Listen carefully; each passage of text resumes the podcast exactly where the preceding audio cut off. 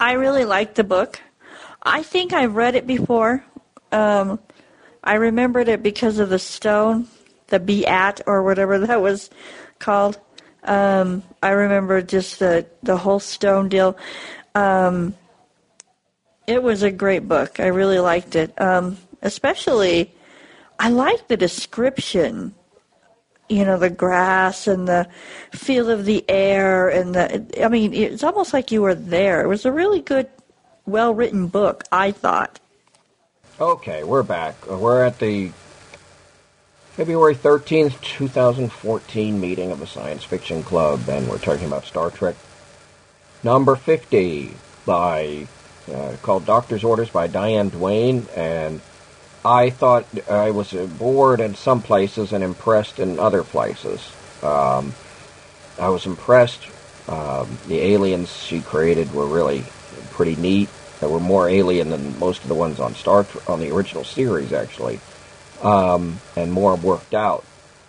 Um, but I was bored with all the Klingon stuff, and you know, I, I, I was never really that into Klingons. Though there was one there was one episode of the Next Generation that involved Klingons that I liked, but um, that I thought was really good actually. But um, but generally, I'm not really that interested in Klingons, and um, that all and the ship battles at the end, you know, I get kind of bored with that sometimes. Maybe you know, I guess I might like them better on the show because you can hear the sound effects and everything. That kind of helps to make them better. But but she did a good job with the aliens, um, and uh, that was that was a lot of fun. And talking with the at whatever it was uh, pronounced, whatever it's Semicolon. pronounced, semicolon at.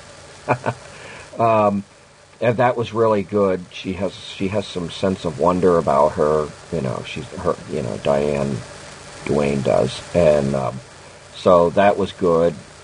Um, sweetie, you tell them about what you? Okay. Uh, we have a new member here who came in uh, before you two arrived, Maria Campbell, and maybe we should let her uh, give her opinion. Oh, now, now. well, I liked it a lot. Um, I wasn't bored with the Klingons or the ship battles because they had lots of those in in the original Star Trek, and um, of course, good old Worf um, and Generations and all that. So, um, yeah, I, I liked the uh, the um, uh, the good feelings that Kirk had, and his his rest and relaxation, and how he didn't notice the passage of time and all the wonderful descriptions, and I thought it was really funny. But the orne, the whatever those mylar balloon plastic liquidy things, remind me of those birthday balloons you get. You know, they're they don't they're not rubber, but they're plastic, like mylar, whatever they are. I thought they would be like that, and um, I don't know if anybody read read it on Bard. What what did what did the Bard uh, readers call that uh, rock thing? I just called it at. But um, as soon as I started reading about the rock, the stone thing, I thought about the episode of the Hortas. If, if you guys recall, um, they were doing something with the baby babies. There were little stones, and they were using them for something. And then they fired a phaser at the Horta, and the doctor ended up fixing fixing it up um, with a, a sack of cement. First of all, my Tribble says hello in case you haven't heard it. He's a happy little guy. And uh, I did read it on Bard. I briefly looked at the Bookshare version, but I did read it on Bard. I love Chuck Benson's lively discussions and lively ways of, of uh, making McCoy say all those crazy lines, which is one of the reasons that it's, it's my favorite, one of my favorite books. It's on my list. So I won't say any more about it because I find it more interesting to find out what other people think. Um, I liked it very much. Of course, I must admit, having you know been used to hearing the actual series and them speaking in, in their actual voices, it there might have been a slight letdown. I did feel that McCoy showed an unusual amount of brilliance in his strategies, which I question whether he, as a doctor, suddenly taking over the command of the ship, would really be able to do that. That that seemed to me a little a little far fetched to me. But I did like the aliens and the description of the planets and everything. The Klingons were just sort of caricature, really could be. They mentioned for a moment there was a, a red-haired leader of the of the, of the Klingon um, exploratory team, exploratory team, but she didn't seem to last long in the book. I don't I don't think they, they developed her character at all. So I thought the Klingon, Klingons were a little bit um, underdone, you might say, in the, in the way they were presented. Well, there was one place when they really showed their the when remember when the captain of the ship said, "Now we are a peaceable species, but we will kill one for every whatever." I forget what the deal was. Uh, but I loved McCoy in this book. I just thought he probably felt that these guys had it coming for a good long time, and Kirk hadn't really given them what they deserved, so it was McCoy's turn to do it. I thought he was great. but then I said I wasn't going to say much. Sorry about that. Wouldn't it be interesting to see, because if you remember, I think it was at the end of the book where um, McCoy said, Yeah, I'll get you and some scrubs and and show you how it feels or something. Wouldn't it be interesting? And maybe there was an episode, I don't know. Maybe there's a book, I don't know. But wouldn't it be interesting to see Kirk in McCoy's place? that would be interesting. And yes, Martin, I have to agree with you. Some of the the uh, some of the things that McCoy tried were absolutely amazing. It's like, how did you know about that? And then also, um, I do remember the episode with the Horta. I don't. It's like I remember it, but I I can't like. I know I saw it, but I can't really remember it. If that makes any sense. Yeah, that was the one where a bunch of miners on this planet, and they were finding these eggs, or didn't look like eggs, little pieces of of stuff, and he they were just miners are kind of throwing them away, and it was actually the eggs that the mother had laid, and they were about to hatch.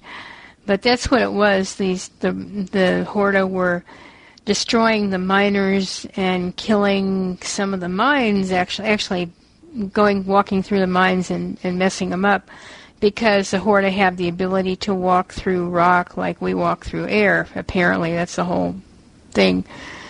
But maybe that's enough to uh, give you an idea, help you remember. Well, I really enjoyed the whole book. I didn't think the Klingons were in there too much. Um, McCoy learned his strategy from reading books about strategy, which would probably be a whole lot e- easier than trying to teach someone how to do surgery. Um, I was a little bummed out about a couple of minor scientific glitches. I only remember one of them. They were talking in the briefing about getting 80 terabytes of new memory. Uh, that seemed a little small to me now that we're talking in petabyte, petabytes and exabytes. Um, but I thoroughly enjoyed the book. I liked I liked seeing McKay, McCoy take over and run things. Mm-hmm. Um, I liked it. One of the things that made the Klingon um, battles and um, encounters with the Orions interesting was um, McCoy's response to that pressure because he was out of his element, and so I was so proud of him for being so resourceful. And I, I, you're right. He did mention that he'd spent the night phoning up on books. I, I just was so floored when he said that he had killed the captain. Um, you know, he did such a great job of bluffing and, and acting like, you know, the tough guy so that he could gain some respect, and at the uh, with the Klingon um, adversary. And it was also wonderful that he couldn't resist being a doctor and diagnosing him. And you know, he kept telling him, "Go, you know, is your is your doctor trying mm-hmm. to undermine your health? You know, go to sick bay or." or is he trying to kill you? You know, you're you're missing this vitamin and that nutrient, and you're not treating your condition, and so it was a tough guy and a doctor at the same time. Yeah, and as far as the 80 terabytes goes, I remember I noticed that, and I just figured, well, this was 1990, and she, uh, she didn't, uh, she just underestimated the um, progress of computer technology, and uh, so this this is 24 years later. So I gave I just gave her a little slack for that one, but um, since I'm here, I wanted to pass on Sherry Wells' uh, thoughts because she wrote to me and said that she is having a Civil War meeting this evening, and they switched it to the same Thursdays as the club, but they don't meet in the summer, and she doesn't have she's not interested in every topic, so she hopes to make it to most of the meetings. But she liked the book. She said who wouldn't be who wouldn't be uh, who wouldn't like the Star Trek book, but she thought that she was a little disappointed because uh, she thought the scene with uh, McCoy going down and calling the alien son and then having to explain what he meant was a little dumb. She thought McCoy should have been smarter than that, should have known better than to have to say that and then have to explain it and all that kind of stuff. She thought that was not a very good scene in the book, but she overall she thought it was good. They were all using idioms with the aliens that deal I, with it. Yeah, that, that was in there a lot. Yeah, and I thought they should know better, that they should have been able to, at the very beginning, be more conscious of of their clarity and did Kirk ever say deal with it on the show? I don't think he ever did, did he? Okay, anyway. Actually, no, he didn't. that was uh, a show that they made in the 1960s, and, and NBC censors had all kinds of things that they couldn't say. Maybe that was one of them. Well, I think they probably said it in the movies because they did a lot more damn and hells and all that in the movies than they did in the uh, original shows. But I, I thought that uh, McCoy was um, very funny and very human. His his his uh, feelings of of uh, fright, you know, and um, and uh, and of course uh, he and Jim have uh, have always had a really close relationship. So uh, you know, you learn from watching the master and all that. But um, and he's a southern gentleman, so he he's kind of a country type of person. So I could see him saying son. Yeah, and if you read it on Bard, then you see how much, as I said before, how much life Chuck Benson brings into it, especially with McCoy. He goes down to sick bay, sick bay, and barges in there and says, "Okay, all you people, get well and get out of here." that was great. um, I actually read it on Bookshare, and um, you know when um, the Klingon was saying "makoi," I could actually hear because I think that I watched an episode, and don't ask me which one it was, but I could I could swear that I watched an episode where I heard a Klingon say "makoi," and I can I can hear it in my head. I don't know which one it was, but I can hear it in my head. I don't think it was a Klingon. I think it was uh, Julie Newmar um, playing the mother of the prince or king of a species and she I think she said it that way. Yeah, I think you're right because I don't remember a Klingon talking to McCoy like that. Was there an act, is there an actual movie uh, based on or, or, on this book or the book based on the movie called Doctor's Orders? And if so, I wonder if it's about. I know on on um, the Serotek, the mobile net, they have a lot of, of, of the of their movies. I wonder if that one would be there. Nope, nope. This is a totally original novel and uh, none of the movies have anything to do with any of this. Now, this is Diane Duane at, at her original. In fact, she wrote another one called The Romulan Way. Um, there, there are at least three or four books on Bard by her, and this book called The Romulan Way is about a, fleet member of Starfleet who goes and becomes a secret agent with the Romulans, and she gets so enamored with the la- way of life and fits in with the Romulans so well that she becomes one of them and abandons her Starfleet assignment. That's an interesting book, very, very interesting, because you get a feel for what the Romulans are like, and uh, her way is a secret agent, this lady. Um, but yeah, Diane Duane is one very, very original author and has some great ideas. So no, none of these books are are in any type of movie or episode. Um, I really liked. I, I mean, I was really frightened at the part where you know of the Orion ship. It was so massive, and I just could not figure out how they were going to survive that. I mean, it just seemed like a like an uh, an unconquerable foe. And I did love the fact that the Klingons kind of cooperated with the Enterprise and they they worked together, even though they really had very little hope of overcoming the, those pirates. And I also thought that the that the suggestion that the semicolon at people uh, alien might be an angel. Um, I I did begin to guess that before it was revealed, but when it was revealed, you know, I'm very susceptible to warm and fuzzy things, and that was just that was a delightful idea. Um, I remember too um, when McCoy was curing the rock um, character in the series, his hands were all dripping with goo, and wasn't that when he said he was beginning to believe he could cure a rainy day? That was it. Yep.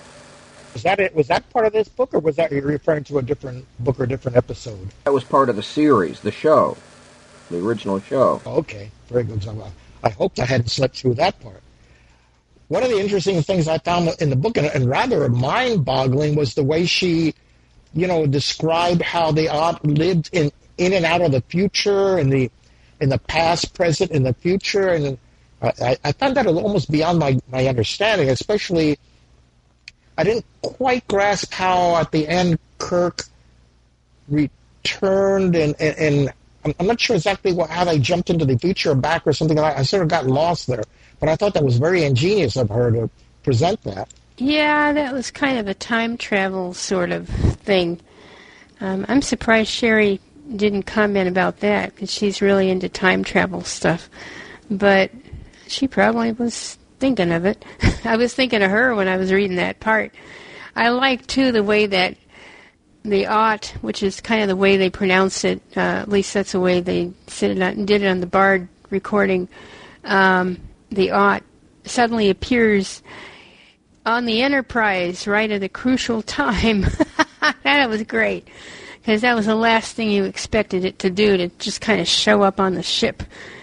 But at least uh, everybody knew that there really was such a species because he shows up right there, right on the bridge. Could someone explain to me? I don't get the part where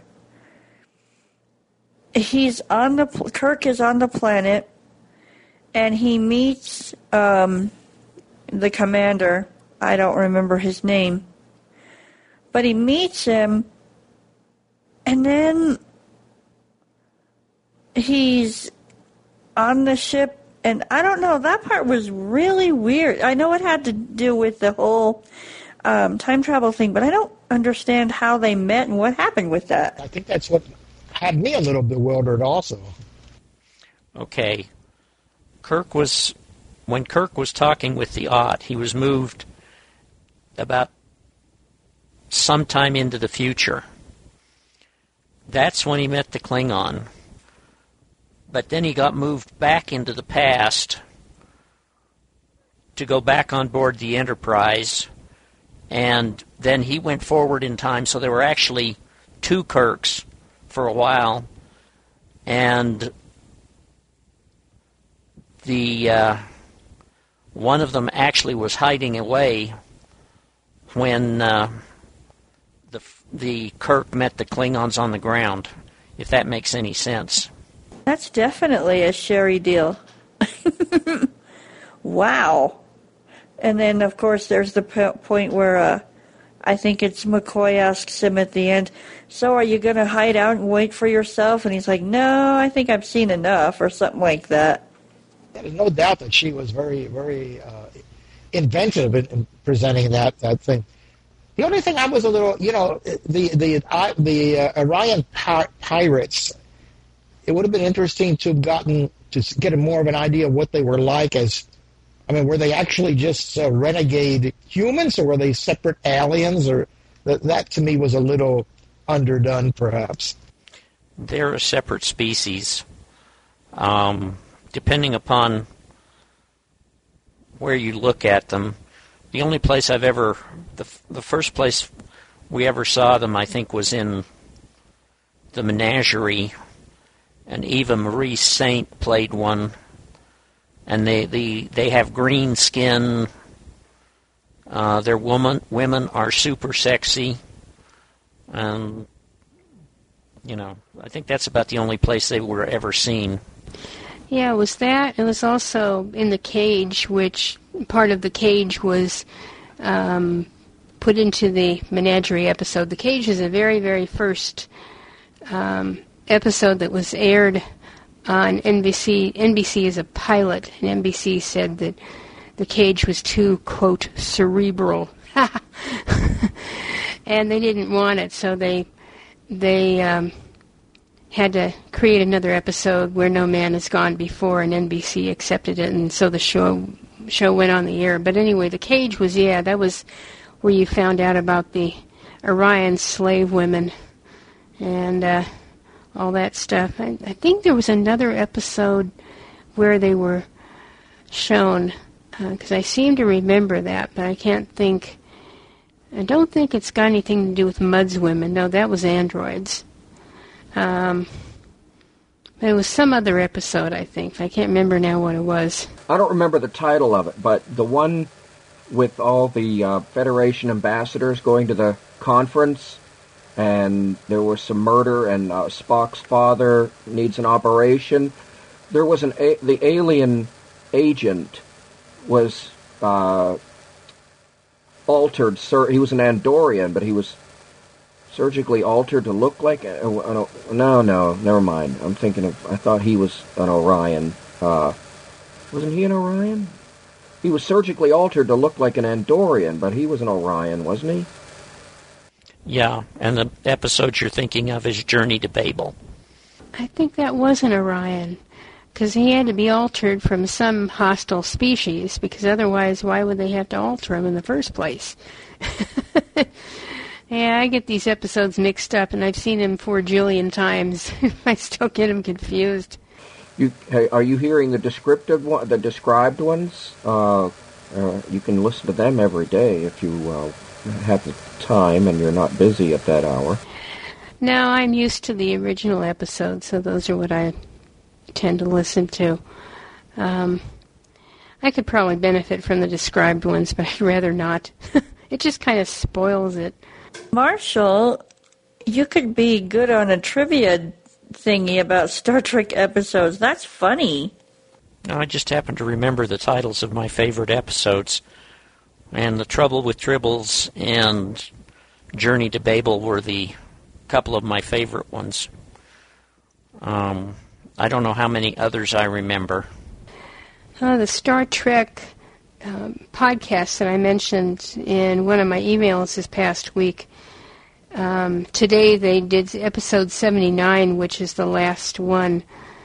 And uh, next week they're going to do a wrap up, just a, a discussion of the whole original series, and they're going to go on to the the uh, cartoons, the uh, animated ones. They're going to do two episodes a, a week because they're so short. There's not much to talk about with those. But it's interesting that all the crazy stuff they come up with on what they think of all this, uh, various people and the writers and all of that. So it's uh, it's been fun hearing all the descriptions of all these episodes uh, um, in the uh, podcast every week. But they're going to keep going with it. We've got the original. We've got all the cartoon series here uh, in a little in a whole DVD set. We got the whole series, and it was really interesting. Uh, Nickelodeon used to show them every uh, Saturday uh, evening, uh, six thirty, I think it was, or seven, and uh, I didn't, I never saw them when they first came out. Most of them, and I was, it was interesting to see. They brought the Kzinti from Larry Niven's Ringworld into the Star Trek universe. that was interesting. Oh, that would be. I've never seen the cartoons of this. Oh, that would be interesting. Wow. Hmm. And tell me, described, um, whatchamacallits that you were talking about. That's on the Blind TV website. They have feeds for, they have five different feeds and they have different shows and one of them's for science fiction and they have the original series and the Next Generation and Voyager and I think they've got Deep Space Nine up there and they all have they're all described. They were done for the Sci-Fi Channel, apparently. At least the original series were, and the Next Generation too. They have British. The the guys who do it are British.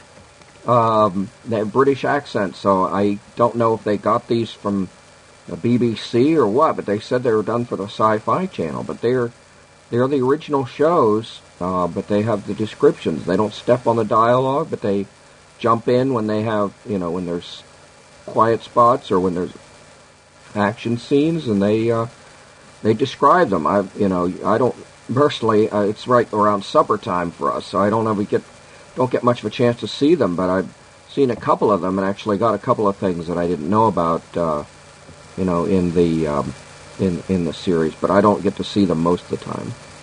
I didn't even know about that, and I'm right here. He probably didn't tell me because I wouldn't get my my Bookshare work done I'd be listening to those because I was a very serious trekker.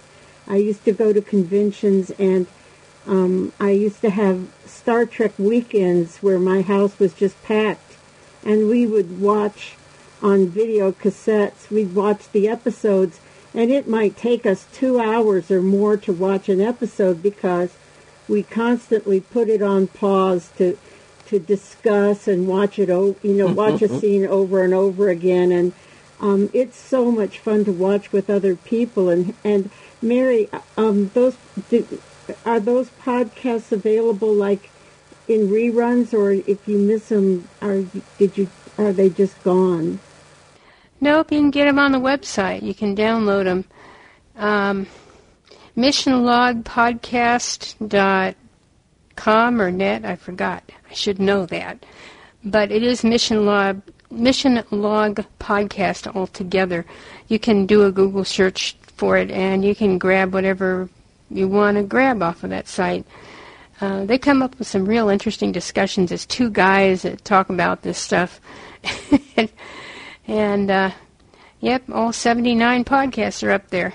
I am not Janice Lester. And that was the one they did today, all about Janice Lester and how she was wanting to take over Kirk's job, and uh, she didn't like being a woman and all that kind of business. They didn't think too highly of that episode, unfortunately. They thought that was one of the worst. Um, William Shatner had a terrible cold when he was shooting that one, and he really thought, you know, was in, interested in the acting job, you know, portraying himself in you know in that other characterization, but he was very sick at the time. I don't know. I thought it was a pretty good episode. I I, I enjoyed it. I think the one episode that they hated above all of the others was Miri. they just couldn't stand Miri. I don't know if it was because of the the uh, visual stuff, or um, maybe they didn't like having the kids running around making fun of the um, adults or whatever. It was it was strange, but that was one episode they just couldn't stand. We always thought that the worst one was Spock's brain when when she says something like "brain and brain." What is brain? Yeah, I think the uh, actual actors thought that was one of the worst ones. Also, the one about Eden. Um, I remember hearing on a show somewhere many years ago that they thought that was a bad one also because they changed characters. I mean, they Spock turned into this hippie guy, and Chekhov was the real conservative uh, you know, stodgy guy, and and he was never like that. You know, Chekhov was not that kind of guy. They they they just they really messed up the characters in that story. That it wasn't one of my favorites either, but yeah, a lot of that kind of stuff happened in the third season because a lot of the good writers were gone and Roddenberry was kind of pretty much out of the whole thing and they had a whole different producer and that made all the difference. But fortunately things get better with next gen and on and on. Of course I also liked Enterprise. I don't, a lot of people didn't like the Enterprise series. But it, it, uh, it had some good moments, I think. But I, from the third season though, I liked the empath. I just, I mean, there are holes, there are plot holes in it big enough to drive the whole Starfleet through. But still, I like that episode, and it's one of the hardest to follow if you can't see. And I haven't seen, a, I haven't heard a descriptive video of that one yet. But it's it's one of the hardest. But it just, it gets me kind of emotional, you know, even even though, and and I like the music and it. A lot of it's not in other shows. Some of it is, but some of it isn't. Um, I don't know. For some reason, uh, that show just really. But my favorite episode is Errand of Mercy, the one about the Organians. I thought that one was just great. That's the one where you first meet the Klingons too. Yeah, those two were were on my top ten. Also, I think my favorite was the Tribbles. I I love to see the bar scene. That was so funny. and Kirk is really giving him the what, you know what, and saying, Scotty, he didn't, you didn't hit them when you when they started putting down the captain and that kind of stuff, you know, and then finally. Scotty has to admit why he got mad. Um, but I, I liked that. I liked all the tribbles kind of rolling around all over the ship. And I liked Harry Mudd too. Oh. I thought he was funny. I just thought he was just, you know, uh, he was a scoundrel, but yeah, he was still funny. An interesting thing about the empath is that, you know, they, they didn't have a good budget. Um, that's one of the reasons the aliens might not have been as creative because, you know, the aliens in the book that we read, uh, Doctor's Orders, just think how they were they were assembling buildings and disassembling and changing shape, that would have been so difficult in the 60s to try to, to you know, create those effects. But the empath was done with no stage settings. It's, it's all in the dark, and it reminds me a lot of avant-garde theater where they, you know, act a play with no costumes and no settings. Um, it, um, it's dark, and there are just spotlights um, illuminating um, the scenes. So that, that made it very interesting. And one of the things that might have made the children a little unpleasant, more than they would have been from the script in Miri, was that a lot of them were not professional actors. They were relatives of the of, the people involved in the show. Yeah, bonk bonk. Wasn't that the one that had uh, Belli's son in that, or was that another? Was that the one with the children and the friendly angels, where they had uh, Belli's son, Belli, the the lawyer, the attorney, whatever he was? It was the one with the friendly angel, and um, I hate to bring this up, but can we decide what book we're going to read because we're running close to out of time? Well, I had a thought on that. I was looking at. Uh, Evan's list, and I thought Blood Music would be a really good one to read. Oh, okay. Because you mentioned looking forward to reading Childhood's End again, so I kind of thought we might do that one. But Blood, you know, I'm up. I'm up for that. Um, it's been several, quite a few years since I've read that. Um, it's. I think it's a great. Have you read it? I read the novelette when it appeared in Analog originally. I think that's where it was. And I started to read the book, and I kept getting distracted reading other stuff, so I never really finished it. Looked at the end, and it didn't make much sense because I hadn't read past the first chapter, so so that's why I was suggesting it. Um, it's let's just say it's an unusual story about how um, a certain I don't know if you'd call it a bacterium or virus or something gets loose and does some interesting things to humanity. Let's just put it that way. Well, the ending didn't make sense because the world had changed so radically from the beginning. Uh, basically, these cells, he calls them noocytes, uh, from noosphere, Teilhard de Chardin's phrase. Uh, and, and they learn to communicate with each other, and they evolve, and they basically take over, and uh, basically everybody gets turned into uh, well, their their their minds survive, but their physical bodies don't. Um, and we see the point of view from a couple of different characters uh, who get left behind, and I think the author has to do that. I, I, guess he chose to do that to show us what's going on. Otherwise, there wouldn't have been anybody to show it from. Um, and he does have uh, one guy who uh, hides in a tank in Europe who's studied because this these cells seem to stop at American at the, at the borders of the American continent for a while, and then uh, but he carried them over and they sealed him, and he and they gra- and he gradually changes, and he describes that, and that's really one of my favorite parts of the book. But the ending is really poignant. I thought it was it was a great ending, and but it's one of those real transfiguration kind of books. If you're if you like those, and obviously you can see from my list that I do. Okay, so do we have information? Name uh, is it on the Bard, and if so, the number? It is on Bard, and I'll get the number for you because I've got it on my on my uh, drive. Is it by chance on Bookshare? I'm into reading Bookshare books because I can read it uh, in Braille. Well, I'm sure it's up there, but I don't know. Um, I put up a Greg Bear book there, uh, City at the End of Time, but I didn't put up Blood Music, or did I? I can't remember now, believe it or not. Uh, you'd think I'd remember something like that, but I don't. Um, anyway, it's up there. I'm pretty sure it's up there. I can check, though, if you want. I'll check. I can't check it right now, but I will. Any other ideas of books? Um, blood music is DB six three six two seven. Just and it's about oh, ten and a half hours. I think it's ten hours forty five minutes. I could be wrong. Say the name one more time. Blood music. B L O O D. Next word music. Very good. Thank you. Well, if no one has any other ideas, then you forced me into it. We will read Greg Bear's Blood Music for next week. I mean, next month. Uh, next month, our guess, um, our meeting will be on March 13th again. Yep, I'm looking at my APH calendar, and it says Thursday is the 13th. Right. This is a this is 2014, so it's not a leap month.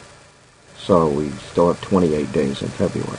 And Marie, it's good to have you here. Yes, I hope Marie. you come back. I hope you come back. I, if you like our next book, and if you don't, well, come back and tell come us. back and tell us you don't like it, and and and uh, and pick a suggestion. Try to come up with a suggestion.